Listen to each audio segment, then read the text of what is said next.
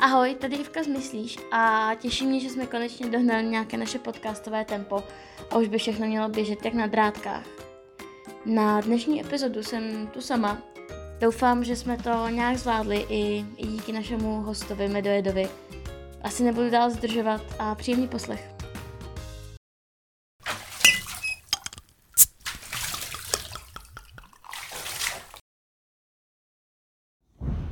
Tak ahoj, já tě u nás vítám v Myslíš. Eh, ráda bych tě tady představila našim posluchačům.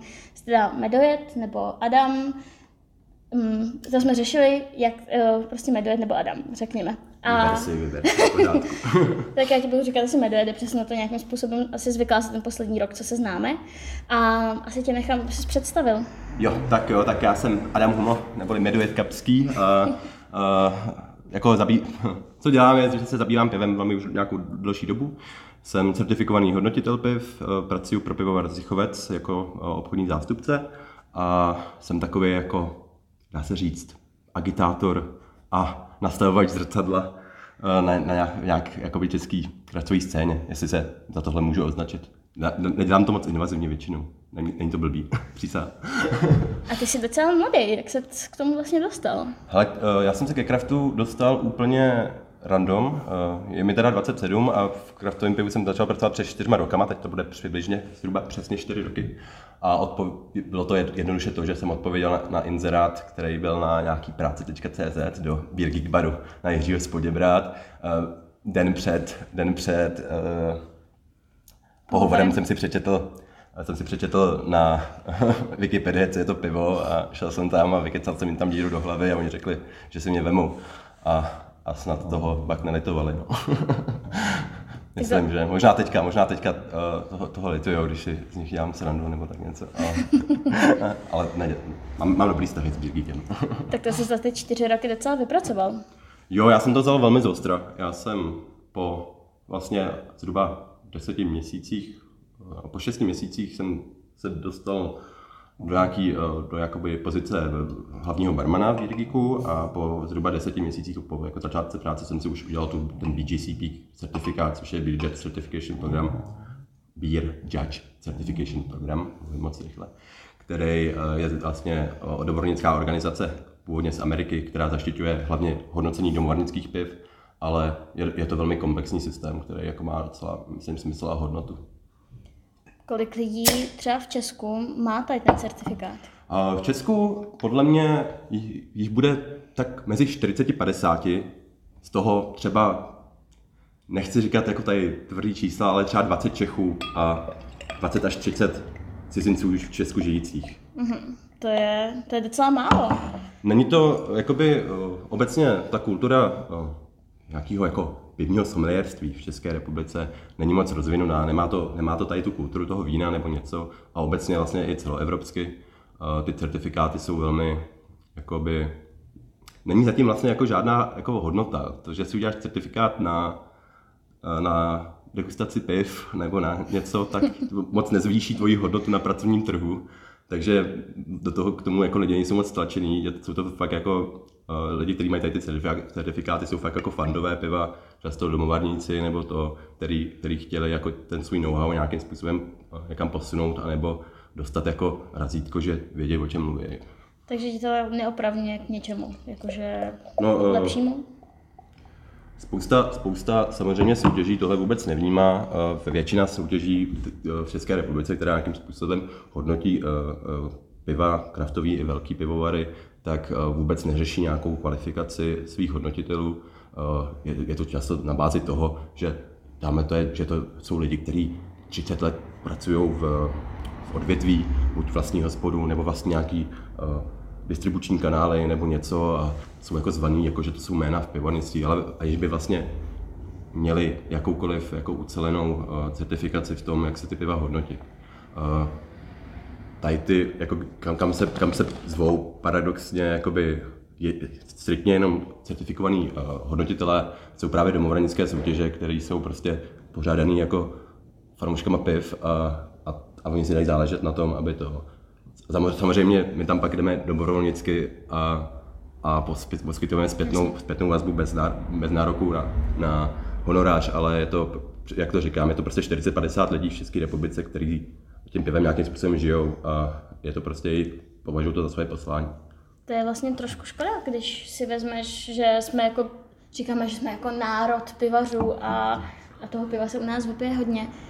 Proč jako, přijde, že není tady ta tradice tady toho jako vzdělávání se v tom nebo, nebo nějaký odbornosti? No já bych, eh, já bych řekl, že to rozhodně není věc, která je nějakým způsobem limitovaná na Českou republiku. Jo, že prostě to pivo, to pivo si prožilo nějakou linku, eh, velmi dlouhou dobu v historii, eh, to směřovalo jako k velké industrializaci, k velký jakoby zjednodušení toho piva a vlastně ten, ten jakoby zestup toho těch řemeslných pivovarů a těch moderních stylů a skřišování starých vyhynulých stylů a takovéhle věci jsou poměrně nová věc a ta kultura prostě se teprve tvoří.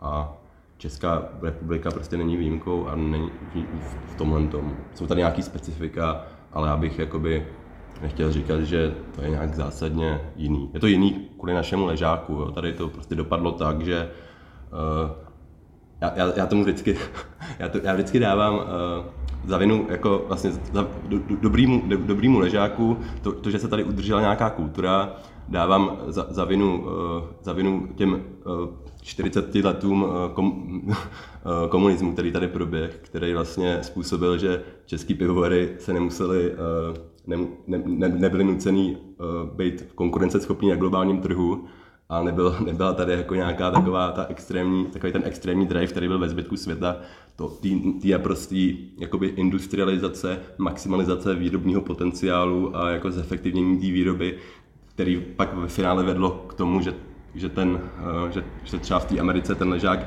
naprosto ztratil jakoukoliv zajímavost, jakoukoliv chuť, jakoukoliv, jako, jakýkoliv rozměr a to dalo za vznik té nové kraftové vlně, která jakoby to, takže mm-hmm a, takže ta, jako specifikum tady je, ale nemyslím si, že jsme jako nějak extrémně jinde, jako než to. Než, Já se přesunu k tomu, co jsi tady nalil mezi tím, co jsi povídal. Jo. A představíš to? Představím to, samozřejmě. První pivo, co, co tady dneska pijeme, tak je Teatr IPA od pivovaru Falcon. Já jsem to přines, protože uh, vím, že velké téma tady podniku myslíš je udržitelnost a Kuba Veselý uh, ze, své, ze svého pivovaru Falcon se svým pivovarem Falcon vytváří piva často, které jsou velmi jako unikátní tím, že on se velmi soustředí na lokální suroviny. A tady to, je, tady to já považuji za jednu z nejzajímavějších IP, která je vyrobená striktně z českých surovin, z českých chmelů, z mhm. moderních odrůd českých chmelů, které jsou nově dneska jako vlastně český chmel zažívá docela renesanci, protože se pěstují nové odrůdy, každý rok jich vzniká několik desítek, každý rok Eh, několik jednotek chmelů se dostane k, k nějaký, nějakému většímu pěstování a dostane se ke, ke, komerční, ke komerčnímu využití. A právě Kuba Veselý tady se svým teátrem ukazuje, že i z českých chmelů uh, se dá vytvořit IPA, která jako je krásně pitelná a s výraznou chutí, přestože tam člověk necítí ty linky, ovoce a to jako, jako výrazné, výrazných jako u těch amerických chmelů, tak je to prostě chuťově záživný, zábavný a ukazuje to, že česká IPA jako má, má jako nějakou, nějaký potenciál a budoucnost. Takže myslíš, že to je správný směr, kterým se dát teďka v Česku? Já si myslím, že to je... Pěstovat nový chmely a šlechtit nový Samozřejmě chmely. šlechtit nový chmely, pěstovat nový chmely dává vždycky smysl. Eh, dlouhou dobu, eh, dlouhou dobu se chmely pěstovaly za účelem prostě nějaký maximalizace výnosnosti eh, a krů a dneska konečně jakoby je ta motivace v tom vyrábět chmely, které mají unikátní chutě, unikátní charakter a nejen, že je tam tolik a tolik uh, kilo chmele za rok na, na, na jednu rostlinu nebo na jeden akr, jo, že je to prostě daleko zajímavější a, a je to super. Je to, já to, já, mě, jakmile, když vyjde nový český chmel a já to poprvé ochutnám v nějakém novém pivu, tak to je prostě, to mi, to mi skáče srdíčko, to je fakt jako radost. Mm. Protože to ukazuje, že, že, že jako že ten strop neexistuje, že prostě ukazuje se to roky a roky. Eh, nových, nových chmelí se šlechtějí už, jakoby ve světě se šlechtějí už prostě desítky let a, a furt v každý rok vyjde nějaký, který tu hranici toho, co jsme si mysleli, že je možný eh, dát do piva jenom tou rostlinou, tak to posouvá a je to neuvěřitelné. Mají český chmel nějaký specifikum? Mají specifikum. Vlastně uh, pěstování chmele obecně je velmi vázaný na podnebí. Vlastně v, v uvozovkách je to podle toho, kolik ten chmel dostává sluníčka, tak, tak takový má vlastnosti. V, to znamená, že ty, když vemeš uh, český žatrčák, čes, český poloraný čer, červeňák, takzvaný sás, vemeš a zasadíš ho v, v, v, v Americe prostě na, na, na pražící sluníčko a tam ti vyroste, tak bude ta aromatika úplně jiná, než když vyroste tady v tom podnebí. Stejně tak ty nikdy neuděláš, eh, nevypěstuješ v České republice prostě tak aromatický chmel jako eh, na těch amerických, eh, na těch amerických vinit, vinicích, Ježíši Maria, na těch amerických chmelnicích. A Český, český chmel má takový specifikum, jakoby chuťově, je takový jako bylinější, takový rostlinnější, jako zelenější, má takový jako peprnější chuť, má docela, bývá docela vysokou hořkost a chutná tak jako i trošku květinově, ale hodně, hodně spíš bylině, hodně zeleně. Uh, samozřejmě, když nachmelíš, i českým chmelem se dá nachmelit co, co já považuji za, za, za vrchol chmelení, je když prostě tam trefíš takovou tu pryskyřičnost, což jakoby je takzvaný ten, ten, ten dank, taková ta pryskyřice, která se ti lepí na prsty, když si drtíš chmelovou šišku, mm-hmm. tak ta má takovou specifickou vůni a jednou za čas se pivu, nějakému pivoru podaří, že tohle jako zvládne skládnit i v tom pivu a to je asi jako ten vrchol, který si myslím, že navízí třeba i ten český, český chmel a to je super ale, jak říkám, bylinej, peprnější, ostřejší, zelenější, hořčí, prostě takový travnatý, travnatější chmel. Jo. Tak. uh, pouštěl se ještě do toho někdo jiný než, než Falcon? Ha, hele, do jako dělat něco jiného než ležák z českých chmelů? Samozřejmě ano, samozřejmě ano. Těch, Dobře, těch, bylo to povedený? Já rozhodně si myslím, že proběhlo, ně, proběhlo několik, uh, několik velmi povedených jako IP nebo jiných stylů, který používají český chmely. Nakonec spoustu, spoustu světových nebo rozšířených pivních stylů, tak se v nich český chmel používá běžně. Belgický sezon používá sás běžně.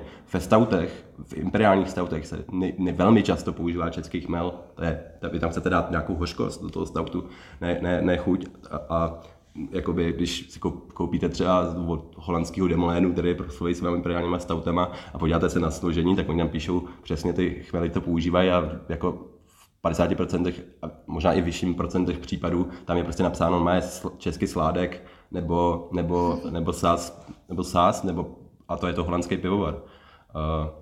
Je to, je to jakoby, není to nestandardní, že se jako používá českých chmel v něčem jiném než ležáku. Ale k tomu, k tomu, jestli jako z toho někdo uvažuje u nás dobrý pivo, samozřejmě, že ano. Co já si myslím, že myslím si, že Kuba Veselý to se svým Falconem jako posunul na trošku jinou úroveň, že do toho piva je vložený hodně velký rozmysl. Je tam prostě nějaká komplexnější paleta chmelů a, a ta chuť je prostě, to posouvá někam jinam, ale používání českých chmelů v IPA mělo jako velmi dlouhou, dlouhou dobu takovou jako negativní konotaci, protože, protože prostě... No já s kýmkoliv jsem se o tom jako zatím hmm. bavil, nebo v rámci myslíš a, a udržitelnosti jsme se právě o tom bavili s různými lidmi od piva, že vlastně je super, že prostě chceme dělat jako mm-hmm. um, co nejvíc lokální tady děkuju, jako produkty a, a mít tady lokální pivo od českých pivovarů, ale vlastně ten chmel, když chceme jako IPy nebo nějaký jako svrchňáky, tak, tak se dováží prostě, takže tak jako tak. Tak proto se na to ptám vlastně. No, jasně. Chmel se dováží, eh, většina voňavých, vlastně ty nejvíc chmelený, ty nejvíc chmelený piva, které jsou nejvíc vonavý, oni potom ovoci, potom žlutý melonu, mangu, marakuje. To je jako dovozový chmel, který prostě jednoduše a řečeno prostě v České republice nevypěstuješ. To byste musel pěstovat pod eh, UV lampou. A to prostě ne, to, by, to, by, to by to stálo miliardu. Ale ale jakoby já si myslím, že vlastně ta otázka udržitelnosti dovozového chmelu není, není tak, není tak os, os, ostrá. Ten tvoj chmelu třeba, jako vlastně kolik máš chmelu v jedné sklenici, není jakoby piva, není jako nějaká vlastně nějaký, nějaký, nějaký zásadní, zásadní množství. Když si to, tak, když si to vemeš a zamyslíš se jakoby nad nejvíc chmelenýma, na nejvíc chmelenýma pivama na trhu, což jsou, já nevím, třeba dvacítkový New England IPy od Zichovce, nebo třeba Aneška New England IPA od od uh, Chrousta, tak to jsou piva, které jsou úplně extrémně až prostě a jakoby z pohledu mnoha lidí nesmyslně chmelený. A když si dáš, a je to 9% pivo, kterýho když si dáš půl litru, jakoby, který když si dáš půl litru, tak v tom půl litru je méně chmele, než je třeba v jednom espressu kávy.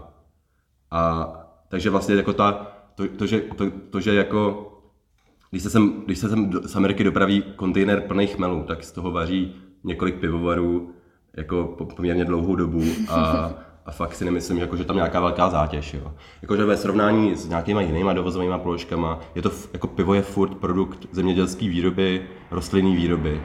Není tam jakoby nějaká extrémní zátěž. Problém je třeba, že jako spotřeba vody na to pěstování chmelu. Protože ten, nej, jakoby, ten, ten nej, chmel vy, vypěstuješ v, v podnebí, kde většinou nevejvá jakoby nějaký přirozený uvařen smrážek, protože potřebuješ to sluníčko na ten chmel. A když je sluníčko, tak na něj neprší, takže ty pak jako musíš to zavlažovat.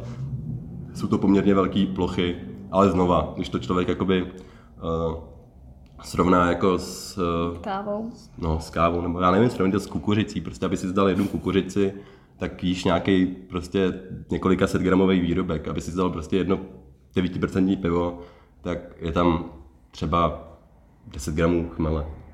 Jakože jako ten, ten samotná výroba si nemyslím, že Nemyslím, že jako pěstování chmele a jeho dovoz je, je, ten, je ten jako zásadní jako artikl toho, to té udržitelnosti v tom pivu. I když se nad tím dá přemýšlet daleko ty jsi, ty jsi už zmínil tu vodu a zmínil si ji teda v rámci pěstování.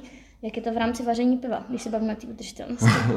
v rámci vaření piva, no. Hleď, voda je jako je, ono hodně, hodně, jako voda, voda je velká spotřeba, jako voda je velká spotřeba na pivo. A když se nad tím člověk jakoby zamyslí když, a přemýšlí nad nějakým pivovarem třeba, který se tu svoji stopu vůbec nesnaží, nesnaží jakoby snížit, tak na jeden litr piva vlastně je potřeba třeba 10 až 15 litrů vody. Jo, vlastně je tam započítáno nějaký, nějaký ztráty při tom vaření, odpar a pak mytí sudů, mytí lahví nebo, nebo jakýkoliv tady to plus pěstování těch plodin. Takže je tam jako taková nějaká spotřeba. Tak samozřejmě v nějakých regionech to problematický není, u nás to problematický není, ale v nějakých regionech jakoby vyrábět to pivo je velmi jako zajímavá, jako zajímavá věc. Třeba právě v Americe, která v posledních letech a dekádách v některých oblastech zažívá velmi velký jako nedostatky vody, tak tam je to velký téma.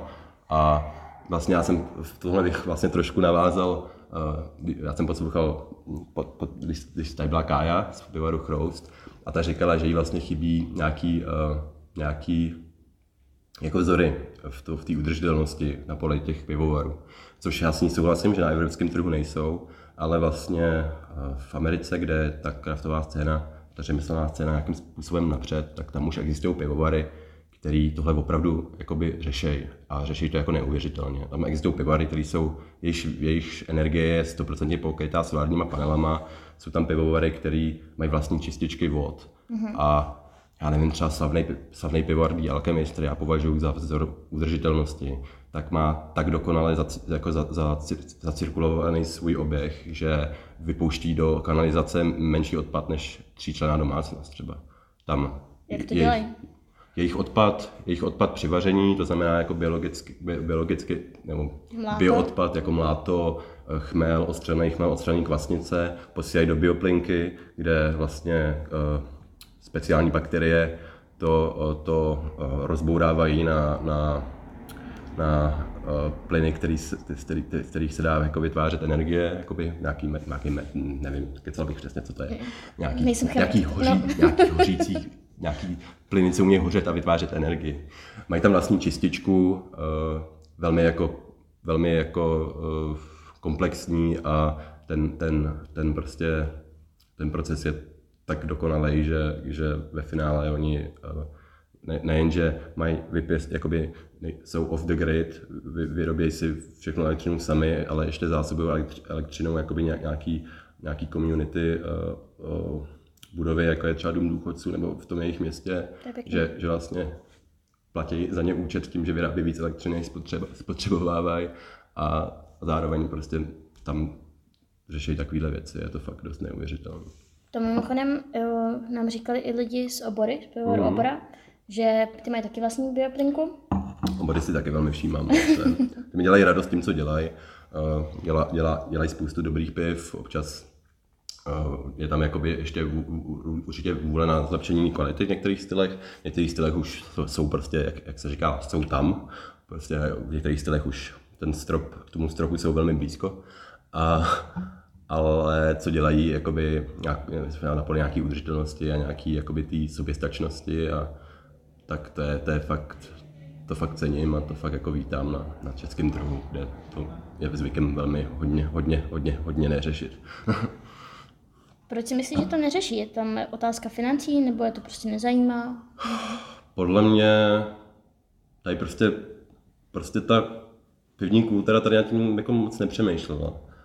Jako jak, jak, jak říkám, no, tady ty věci jsou hnané od velkých hráčů. V, v Americe tyhle technologie existují, protože ty pivo, pivovary, které jsou řemeslný, malý, tam prostě vlastně 30% trhu a mají prostě kupní sílu a ty technologie pro ně někdo vyrobí a, a vyvine a vyrobí. U nás prostě to není, není to výhodný prostě, jakoby, a velký, tady velký pivovary mají prostě přes 95% trhu, teďka nevím, jak to přesně je, ono, ty, ty, ty čísla jsou docela outdated. Jsem koukal, dneska jsem koukal na nějaké statistiky z loňský, před loňského roku a bylo to právě 96 možná dokonce. No, a... tak. 96% mají velký pivovary, a, co, a dokud, dokud velký pivovary nějak, nějak mají prostě monopol na to, co, co je tady normální ve výrobě piva, tak, uh, tak tady prostě ta technologie mm, jako dostupná uh, pro ty malý pivovary, teď to chce řešit, nebu, není prostě dostup, jako není prostě k dispozici. Jako, uh, malý pivovar, který dneska bude chtít prostě si postavit vlastní čističku vody, tak umí, jak umí prostě ve střední Evropě třeba nikdo nepostaví za nějakou rozumnou cenu, nějakou rentabilní cenu. Jakoby to, to je tady to. Takže jakoby ve chvíli, kdy, kdy tam je nějaký drive, nějaký prostě drive z pozice jako té kupní síly, že jo, když prostě budou, budou, budou, bude těch pivovarů víc a větší, tak třeba tady někdo pronikne na ten trh a bude to dělat, nějak, bude dělat nějakou, uh, nabít nějakou technologii, třeba čištění vody nějaký rozumný, v nějaký rozumný velikosti pro malý pivovar, ale myslím si, že dneska to jako není a musel by si vlastně zaplatit za to, že ti někdo vyvine na, na, na zakázku a, a to je to jsou technologie, které by tě stály víc než technologie toho samotného pivovaru. Myslíš, že to je někde v budoucnosti možný? Jo, určitě. Jako Podle mě nás... Nějakou nastupující generací, protože když se podíváš třeba, když to vezmeš tu udržitelnost, o kterých se mm. bavíme, do třeba módy, tak ten trend, který nastává teďka, je, že se začíná víc mluvit o nějakém greenwashingu, o nějakém lidi začínají víc nějakým způsobem bojkotovat řetězce jako H&M, Kozara. Jasně, to furt malá skupina lidí, na druhou stranu s tou mladou generací to dost přichází ten proud toho, jako že ty lidi chtějí kvalitní výrobky od nás, jako z naší země, z České republiky. Jo, já jsem se teďka úplně jsem na začátek té otázky. Uh, jestli tam je ten trend i v Jo, takhle, ale já si myslím, že určitě, že určitě ten trend tam je, jakoby uh, dostávají se, dostávají se prostě dostává se eh, kupní síla do rukou jako postupem času do nové generace, která, která bude mít zájem tady to řešit. A ve chvíli, uh, jakoby mladí lidi dneska přemýšlejí nad tím, co pijou, za co utrácejí peníze. Čím víc jich bude, čím víc prostě uh, se budou pít řemesl, pivovary, řemeslní výroby, které mají nějaký, nějaký, prostě nějaký etický, etický kodex v té své výrobě piva, tak, tak tím víc oni prostě pro ně bude existovat jako možností víc pronikat do tady toho, do tady toho odvětví udržitelnosti. No. Myslím si, že prostě tam ještě nejsme v té v v Evropě a hlavně v té České republice. Ale myslím si, že to zažijeme jako v našich životech. Jej! Um, už jsme tu několikrát zmínili slovíčko udržitelnost. Jo. A protože jsi slyšel už nějaký podcast, tak moc dobře víš, co tě teď čeká. Co pro tebe znamená udržitelnost? Ale pro mě udržitelnost znamená nějaký přirozený přirozený vývin toho, že ti nejsou věci uprdele, no. že ti nejsou lidi uprdele, že ti není svět uprdele. Uh, jo, omlouvám se za ty prostý slova, to ale, ale tohle, tohle, to je, tohle to je jakoby, udržitelnost znamená, že ti jako věci nejsou jedno a když ti věci nejsou jedno a žiješ podle toho, tak se chováš udržitelně a jakoby Jestli ne, tak máš nějakou kognitivní disonanci a měl bys kontaktovat jako svého psychologa asi nebo něco.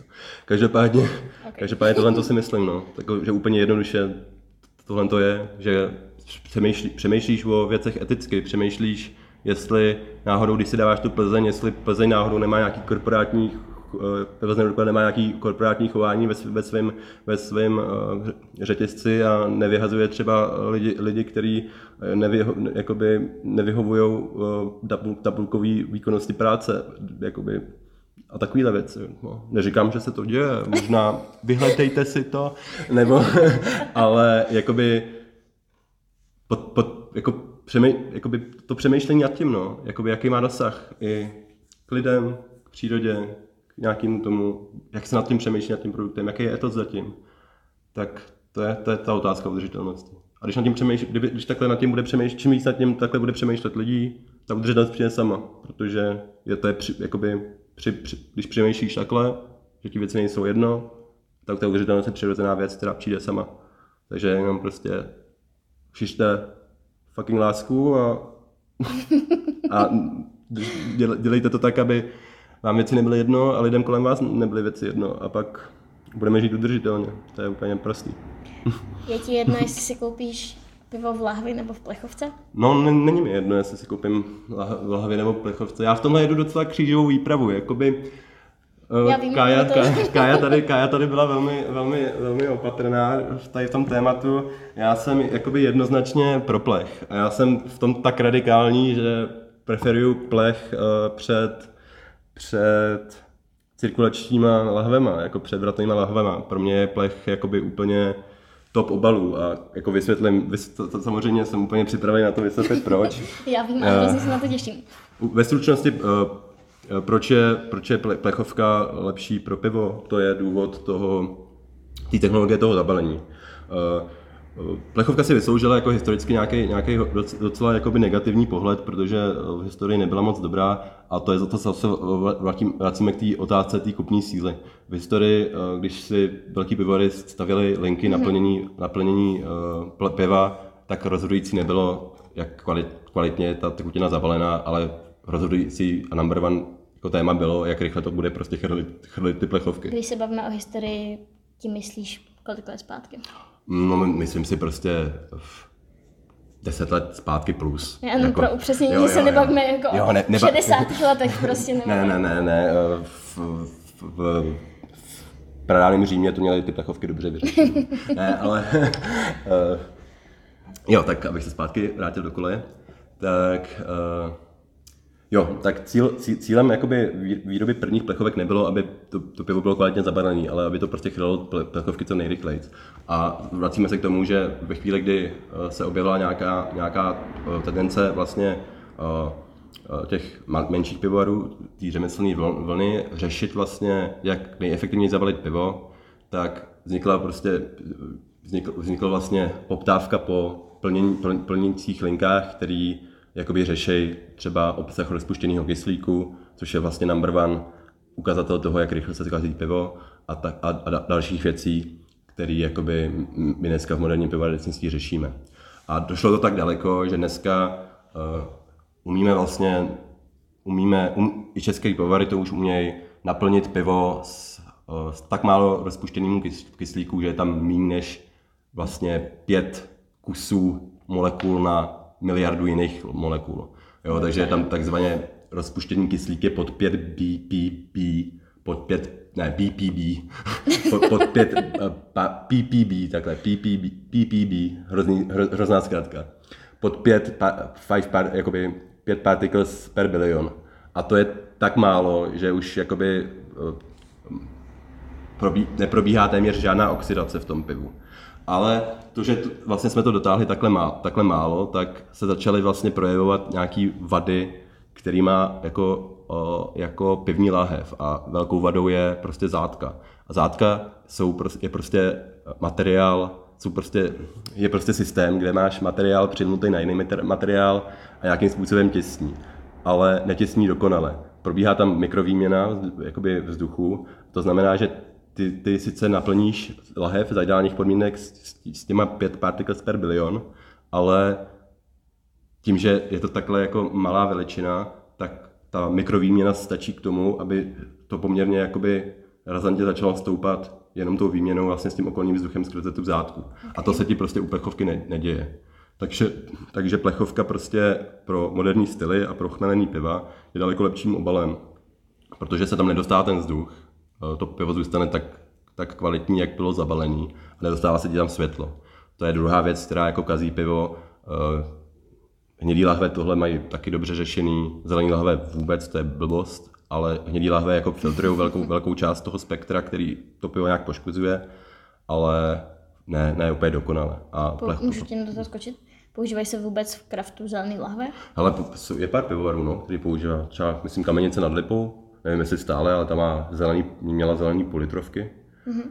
Uh, Já že jsem, jako, co jsem tak na tím přemýšlela, tak si nikoho asi jako nevybavuju. Jako největší bizar, uh, teďka si nespomenu upřímně na, na pivovar, myslím, že to vařil týpek z nějakého bytu na Žižkově. A, a ten měl, ty? A, ne, ne, ne, já pivo nevařím, Ježíš, já o něm jenom povídám. Já, nemám, já, já o něm napovídám tolik, že nemám čas ho vařit. Každopádně, každopádně uh, viděl jsem právě takovýhle nějaký úplně ultra mini pivovar, který měl jakoby pivní sklenice zcela, jako pivní, sklo, pivní lahve, pardon. Čirý. Zcela čirý a to bylo úplně jako, což okay. je, to už jako je úplně jako, uh, takhle šumafuk, jako, aby to bylo někomu, tak to jsem zažil jedinkrát. To ani na domovarnických soutěžích to nenosí lidi v čirých lahvích. jo, no a teď takže tolik jakoby k tomu, proč jakoby pro to pivo je to lepší obal. Jakoby fakt to tam vydrží díl Uh, a, a je to prostě, jsou na to data, takže jako jestli vás to zajímá, tak si vy, uh, beer bottle versus beer can, pros, cons a jakoby, nebo nějaký, a jsou jako na to studia a data a ta, ta, prostě ta mikrooxidace přes zátku je fucking enemy. Takže je to tak, je to pain. Je to i u průmyslových jako piv, pivovarů? Průmyslový, průmyslový pivovary si myslím, že vůbec takhle vlastně jakoby ne, neřeší v takhle nízkých jakoby hodnotách. Tam se jakoby nějaký rozpočtený kyslík samozřejmě řeší, ale tam je to prostě otázka toho, kolik je snesitelný, jako, jak, jaká je snesitelnost nebo tohle. A je to prostě proč je, proč je kyslík nepřítelem piva, je protože oxi, eh, reaguje s eh, aromatickými látkami ve, chmeli a mm-hmm chmel takzvaně oxiduje. Málo chmelený piva prostě ne, neoxidují výrazně, špa, jako, že by se ta chuť oxidace nějak výrazně projevila. Takže jako, jako, by, jako když, si, když ti oxiduje Gamerus z desítka, tak ten, ten, ten rozdíl chuti je jako minimální, že, že tam jako reálně jako chuť chmelu jakoby je velmi uh, homeopatická. Že? jo. No tak tolik, myslím, jako, že asi kvali, ke kvalitě toho, toho. No ale jakoby, proč, proč je plechovka lepší podle mě obal, no, podle mě, proč je teď, ne, jakože já jsem fakt tomhle křižák jakoby za plechovky, já bych, eh, já, já si myslím, že to je fakt budoucnost.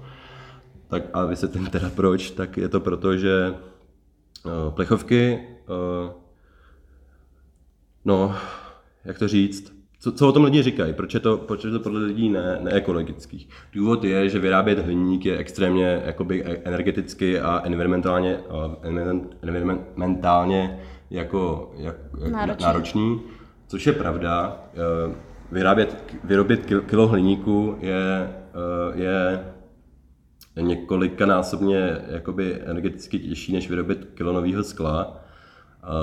Myslím, že tam se bavíme, bavíme o nějakém třeba 20krát náročnější záležitost, hmm. ale o čem už se nebavíme, že zároveň do toho kila hliníku obalí, zabalíš 20krát víc piva. Jo, že tam ta váha toho obalu je daleko jako nižší. A, a takže jakoby krom těch nějakých kal- kal- kalových jezírek, které jsou teda jako uh, samozřejmě trnem v oku i mě, tak uh, ta energetická zátěž vlastně na tu výrobu není nějak jakoby takhle takhle jako zásadní, když, když se člověk baví jako vlastně o tom pivním obalu. A to mě dostává k tomu, což je vlastně moje největší téma a, a potom jako lidi jakoby nějak nechtějí přemýšlet, je to poměrně jako komplexní téma, já si nemyslím, že ho celý chápu, ale to je vlastně logistika, jakoby vlastně na, na, na nějaký, nějaká stopa toho, toho obalu ve svém životě, spojená prostě vlastně nejvíc s logistikou a nějakou prostě existencí toho obalu v nějaký širší infrastruktuře, než je lednička člověka. A, a důvod, proč je ta plechovka prostě dle mého lepší, je, že do, když, když prostě plníte auto jako pivovar pivem, tak a teďka typicky český kraftový pivovar má na výběr buď půl litrový plechovky nebo sedmičkový lahve. Mm-hmm. Když naplníš auto plechovkama, tak reálně do toho auta narveš víc než dvojnásobek piva, než když ho naplníš se sedmičkovými lahvema. Jo, je to tak, že, že na jeden litr piva zabalného v plechovce potřebuješ uh, 1,5 litru uh, jakoby hm, prostoru, když je to v plechovkách. Když je to zabalení v sedmičkových lahvích, tak na jedno, jeden, jeden litr uh, toho piva potřebuješ 3,2 litru prostoru. Jo. Takže ty reálně uděláš prostě, jakoby, si ušetříš jednu cestu. Jednu... na to, že to je těžší. Jo, to je další věc, no. to je za, za, taky zásadně. Ale už je jakoby, řekněme, že když máš auto, který je za, za, za za, za, který řeší jakoby eh, nějakým způsobem dovoz, tak tam jako není nějaký velký strop na, na tu váhu, ale uh, pointa je hlavně to, že tam prostě toho narveš víc, takže ty si ušetříš celou cestu jednu. A to je věc, která, to jsou stovky kilometrů. Pivovary jsou často jako vzdálený od Prahy třeba sto, jako v České republice 100 kilometrů.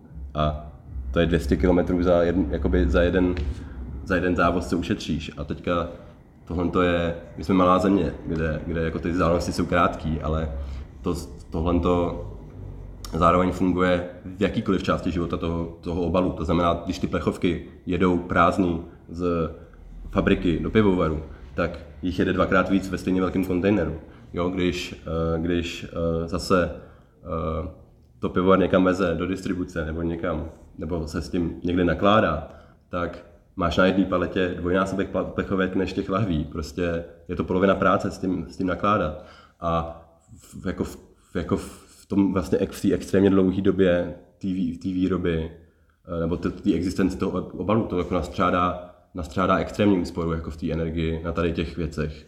Je to jako tak, taková abstraktní věc trošku možná, ale, ale je to fakt, fakt to nastřádá. A nehledě na to, že když se pak z toho stane odpad, což je to tak, ale uh, řemeslné pivovary prostě ne, ne, ne recyklují lahve, nebo ne, ne, nezneúplní lahve, protože to není moc viable, o tom mluvila velmi dobře Kája, takže to, to na tady nechci vytahovat znova, ale plechovku rozšlápnete a do toho prostoru jako, jako, jako ten, to jedno auto jich odveze jako stokrát víc než lahví prostě, že jo. Jakože, a to asi možná ani nepřeháním, jako.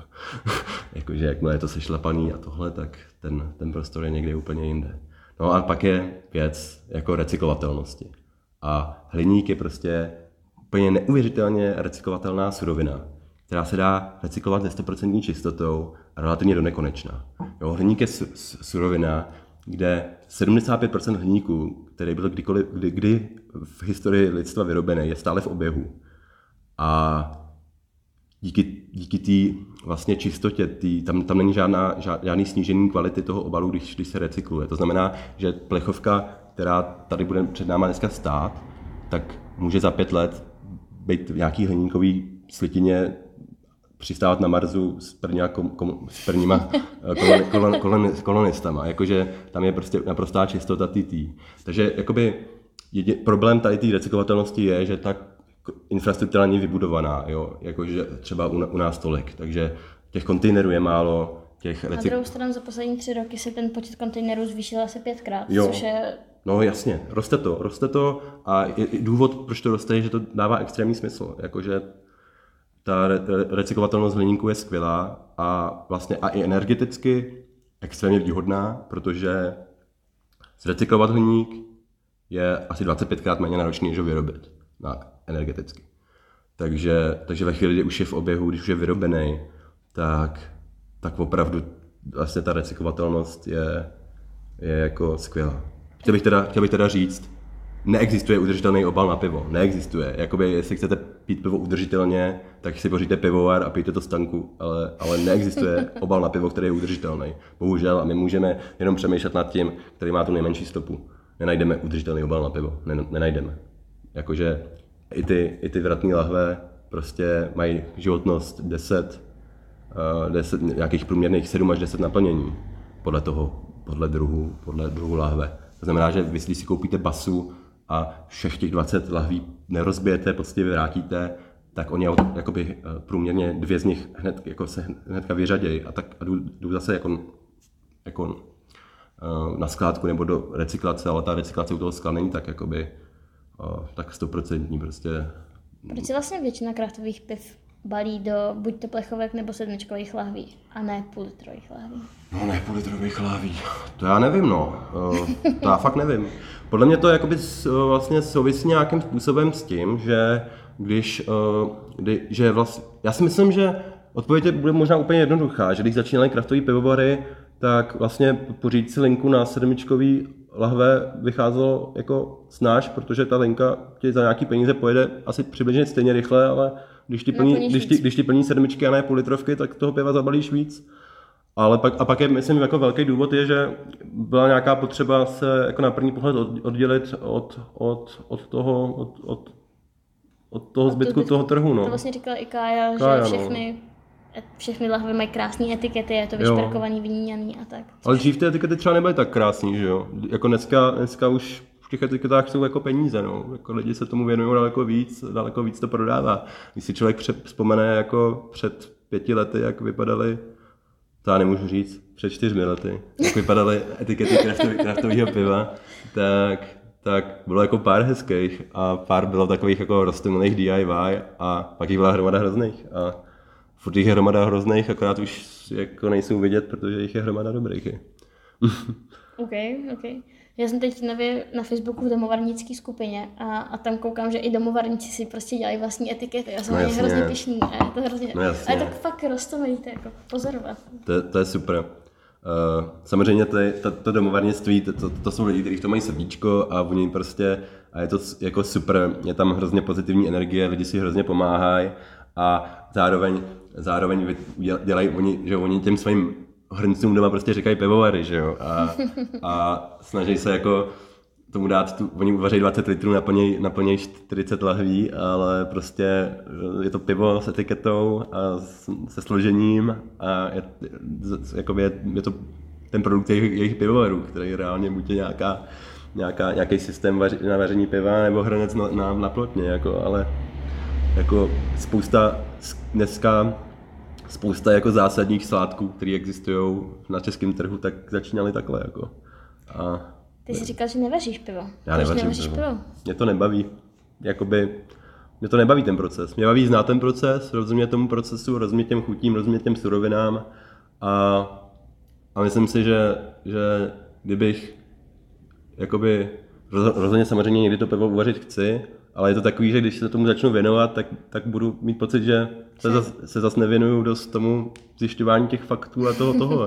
Je to taková ta, taková ta věc, jako že buď můžeš být dobrý jako filmový kritik nebo film, můžeš být dobrý film, film jakoby režisér, jakoby, ale nemůžeš asi mít čas, nebudeš mít čas ve svém životě být, být dobrý ve obou, ve obou. A takhle já to vnímám. No. Samozřejmě si spousta, jako narážím na to, že spousta lidí si říká, co, co, co ten člověk mele, nebo jako, že teď, teď, ví, teď ví, ví, neví, jako, o čem mluví, protože to nedělá, ale jako ty informace jsou prostě jako dneska veřejný, jako je, máme rok 2000. Spousta, spousta sommeliérů nepěstuje víno a nedělá no, víno, že jo? Samozřejmě, jako docela normální záležitost. Ne? Pozastavil se nad tím někdo někdy, jako, nebo, nebo já nevím. Taky, no. Mě to taky napadlo až teďka vlastně, ale...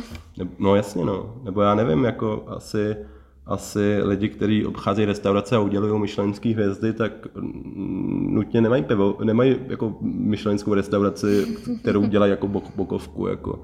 Jakože pro mě prostě moje práce, můj, můj koníček a moje záliba v životě je prostě se tomu pivu věnovat informativně a, a nějakým způsobem jako tlačit jakoby nějaký jakoby informace lidem, poskytovat a, a vytvářet jako nějakou zpětnou vazbu těm pivovarům, jakoby komplexní. A to si myslím, jako, že na to je taky místo na tom trhu a taky to má jako nějakou svoji... Našel jsi ho, takže... Těch, těch pár, já jsem si ho vydupal, to místo. já bych tady teda ještě otevřel eh, to druhý pivo, co jsem přines, eh, což je od pivovaru Zichovec eh, Sour Raspberry, což vlastně svým způsobem není, není nějak samo o sobě není nějak, nějaký příklad nějaký uh, velký udržitelnosti. Samozřejmě je to jsou to maliny, které jsou teda z Německa, takže nedaleko. A, ale, ale je to velmi... Ale ne, není, není, to... hodně cením, že víš, odkud jsou, jakože... jo, není, není to, je to, před, je, to před, je, to před, je to přes hranici, není, nejsou, to, nejsou to maliny z Turecka, nebo jak je, jak je běžný, nebo... No právě, právě, jo, jo. to jako zmiňuji, ale, to je fakt hezký. Ale uh, rozhodně to není uh, pivo s nějakou velkou stopou, ale proč jsem to přines, je, že jsem k tomu přines tady uh, od palírny Landcraft, od Lihovaru Landcraft Circular Malinu. A jako příklad vlastně uh, nějaký cirkulární uh, ekologie, nebo jak se tomu říká, ekonomiky. ne, ekonomiky i ekologie uh, v rámci piva. A příběh je vlastně takový, že když že pivovar Zichovec poskytuje uh, nějaký produkt Sour Raspberry a spolupracuje s Landcraftem a ještě s pivovarem Siberia, který taky vyrábí uh, malinový sour. Ty, když vyrábíš malinový sour, tak tam prostě házíš extrémní kvanta jako malinového pyré, který se nějakým způsobem sedne jakoby na, na dno tanku během té během, během jako výroby a odstřeluješ poměrně vysoké množství kila, je tam poměrně vysoká ztráta, kterou musíš prostě od, takzvaně odstřelit spodku toho, ze spodku toho tanku, protože kdybys to měl v lahvi, tak je to napůl nějaká malinová tříšť, nebo nějaký, nějaký malinový peré a napůl jako pivo. By taky nemuselo být špatný vlastně. Asi ne, ale myslím, že bys to lidem těžko vysvětloval, když platíš za pivo, ne za malinový pere. A, a takže z každý várky, z každý várky odstřelíš asi, já bych řekl, že klidně jako uh, je to, bude to přes 100 kg jako ma, malin, který, který uh, odstřelíš z jedné várky. A my tady ty um, pivovar Zichovec, protože tady já dělám, protože říkám my, a pivovar uh, Siberie, uh, tady, tady ty šmucky odstřelený jakoby sbírá posílá to do pivovaru Landcraft, kde z toho pak udělají tady ten cirkulár malinu, uh, vypálej to. A, a to je poměrně nový produkt. Je to nový produkt. Uh, jakoby asi všechno, co si koupíš od, od lihovaru Landcraft je nový produkt. Je to takový ten... My, my jsme u nich byli je to dost, v červenci a máme je moc rádi, takže... Dost neuvěřitelný koncept, dost neuvěřitelný projekt, no. Dělají fakt super pálenky, z lokálních surovin, z lokálních bylinek, džiny, pálenky, vermuty, jako zaj, fakt zajímavé pálenky se zajímavým příběhem, velmi vzácný, náklad většinou od 600 do 1200 lahví a, a je, má, jako, kvalita je tam ohromná. Já určitě doporučuji každému, kdo, kdo je fanda kvalitního tvrdého alkoholu, aby, aby se na to, na to podíval a, Taky je budeme mít na baru. Takže... a věno, věnoval jsem jim, protože tohle to je si myslím jako docela budoucnost nějaký, nějaký český jako uh, palírenský kultury. Palírenský kultury, no. Myslím, že to nejde otevřít teda. Nemá to.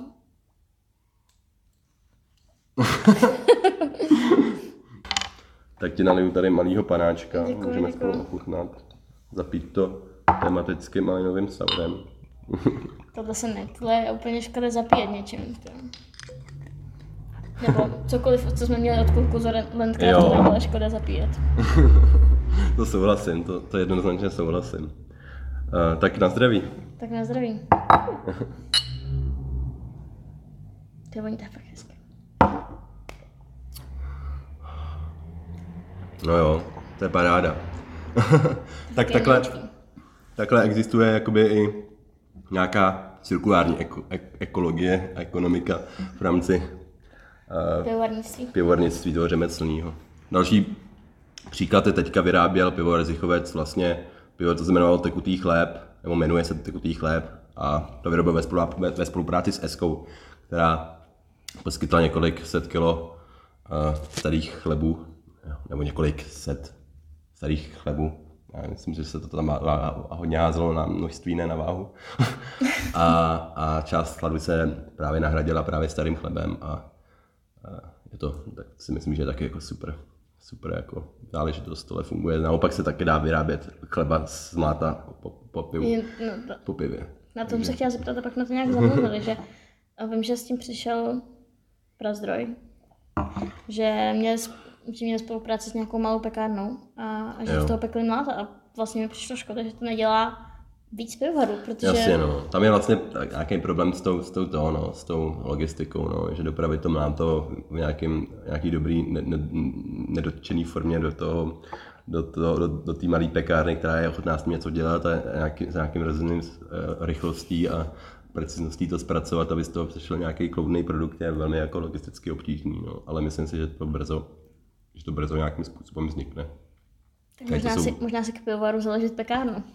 No, já myslím, že ně, několik, několik takových jakoby, mm, projektů. projektů jako existuje. Teďka nevím, nejsem si jist, jistý, o kom přesně mluvím. Vím, že to bude nějaký pivovar, který mě pivně asi moc nezajímal, tak si ho nepamatuju, ale několikrát jsem viděl, že, že na stánku nějakého pivovaru se prodával chleba, jako který vzniká paralelně s tím produktem, ale jak říkám, no, většina, větši, většina dobrých pivovarů prostě se věnuje pivu a nemá čas řešit nějaký jiný produkt. No. Asi dobře, že se věnuje pivu. A... Když už se nám blíží konec, tak já se tě zeptám ještě na tako... Mám dvě takové otázky, které chci vytáhnout. Dávej, dávej. První otázka je, na kterou se ptáme všech lidí okolo piva tady. Mm-hmm. Co pivovar Prout?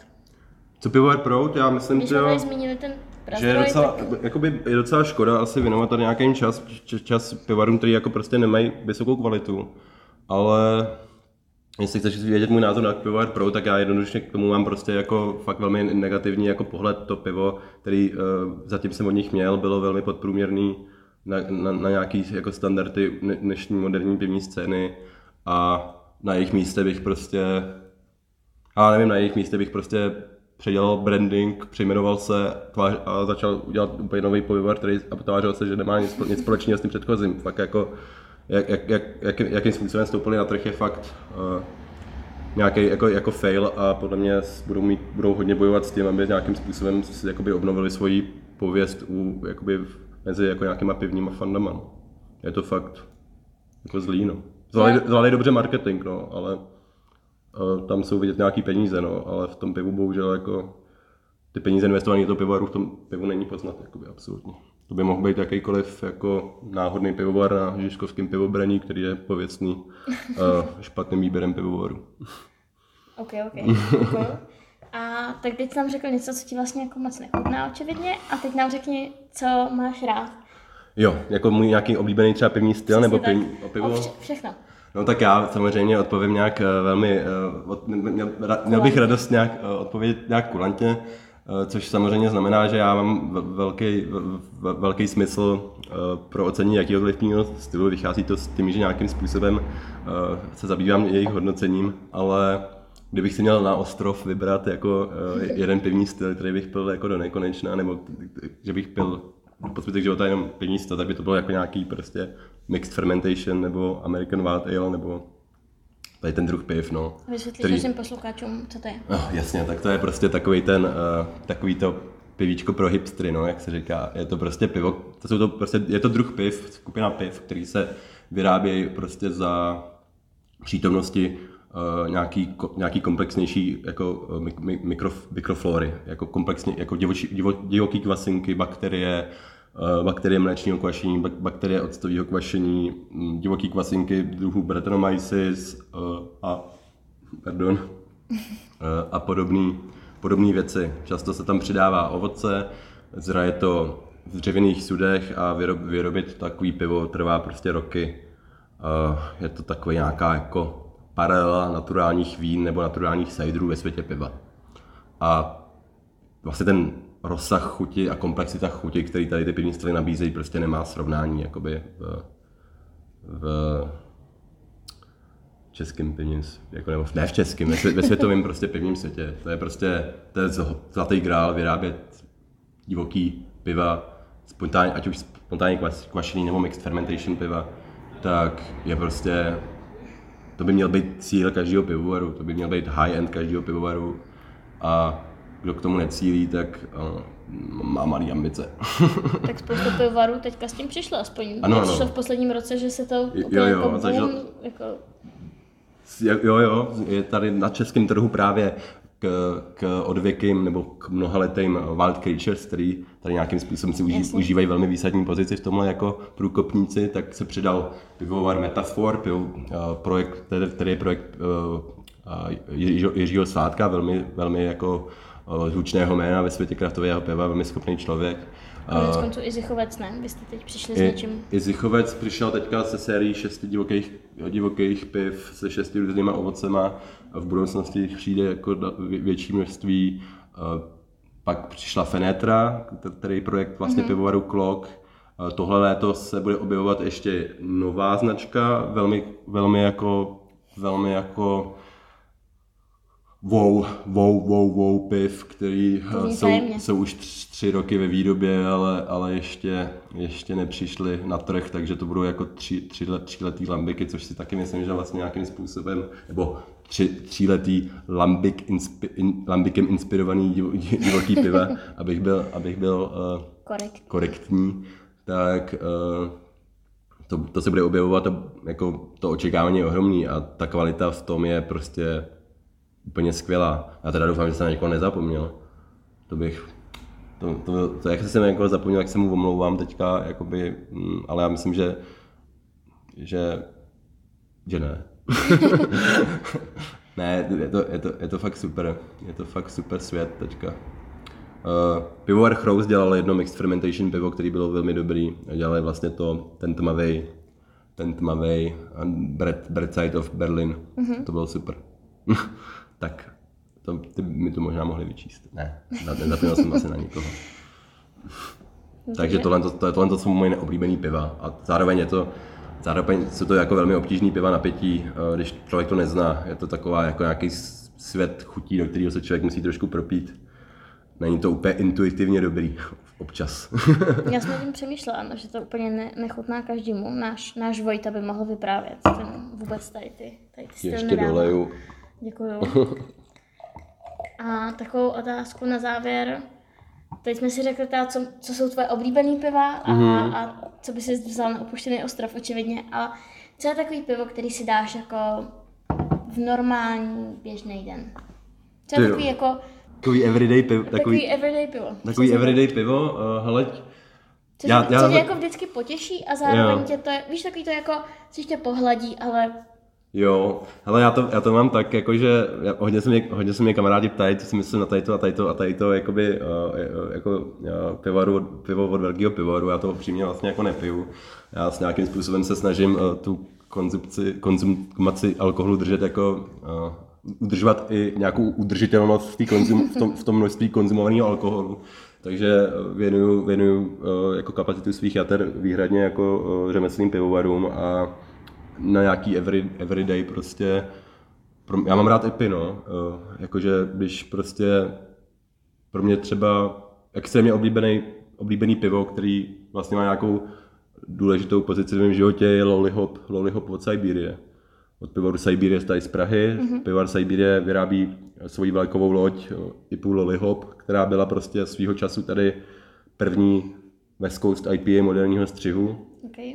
A vlastně v době, kdy tady kdy byla nová, tak nebylo jako, nebyla prostě alternativa na trhu a čo, jako spousta lidí si k ní vytvořila nějaký intimní vztah, vztah, vztah který trvá do teďka a já, já k, pi, jako k pivu patří mezi ně. patří mezi ně absolutně asi uh, na, na stanování vemu basu lollyhopu, no. no, nejsem, nejsem to, no, nejsem člověk, co kdy... Jistá braníčka nebo gambáče. No, tak braníčka si dám na nějaký afterparty, když, když, když, to, když to jako když, když to, to, to, je pracovní pivo. To je, no, no, no, nebo jako, ale s, Braník můžu říct, že je nejlepší pivo z dvoulitrový petky, co existuje. Jakože tam nemá konkurenci naprosto. Desítka braníč, braníček jako z dvoulitrový petky bezkonkurenční. Máte to tady s razítkem. Já si myslím, že je krásný závěr našeho dnešního podcastu. Jo. Já jsem fakt rád, že jsem, já jsem, jsem dotáhla. Já jsem hrozně, hrozně to, hrozně rád, že se mě jednou někdo hodinu v kuse vyslech. Tak to se mi moc, eh, moc nestává, moc, eh, moc, moc, moc to. Ne, jakoby. Tak třeba s tím můžou naši posluchači poslechnout i naživo někdy, myslíš? jo, absolutně, absolutně. Mm to si myslím, že se velmi, velmi, je velmi možný. Jako já tady ten prostor miluju, vidím ten ohromný potenciál a velmi se těším, až otevřete. Tak jo, tak děkujem. Jo, já taky děkuju.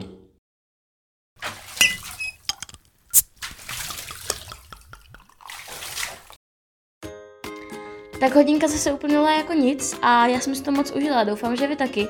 A myslím si, že se s Medvedem nevidíme naposled. Takže pokud se vám to líbilo, tak nás sledujte dál a sledujte nás na všech sociálních sítích samozřejmě, jako myslíš. A, a zase příští týden. Čau.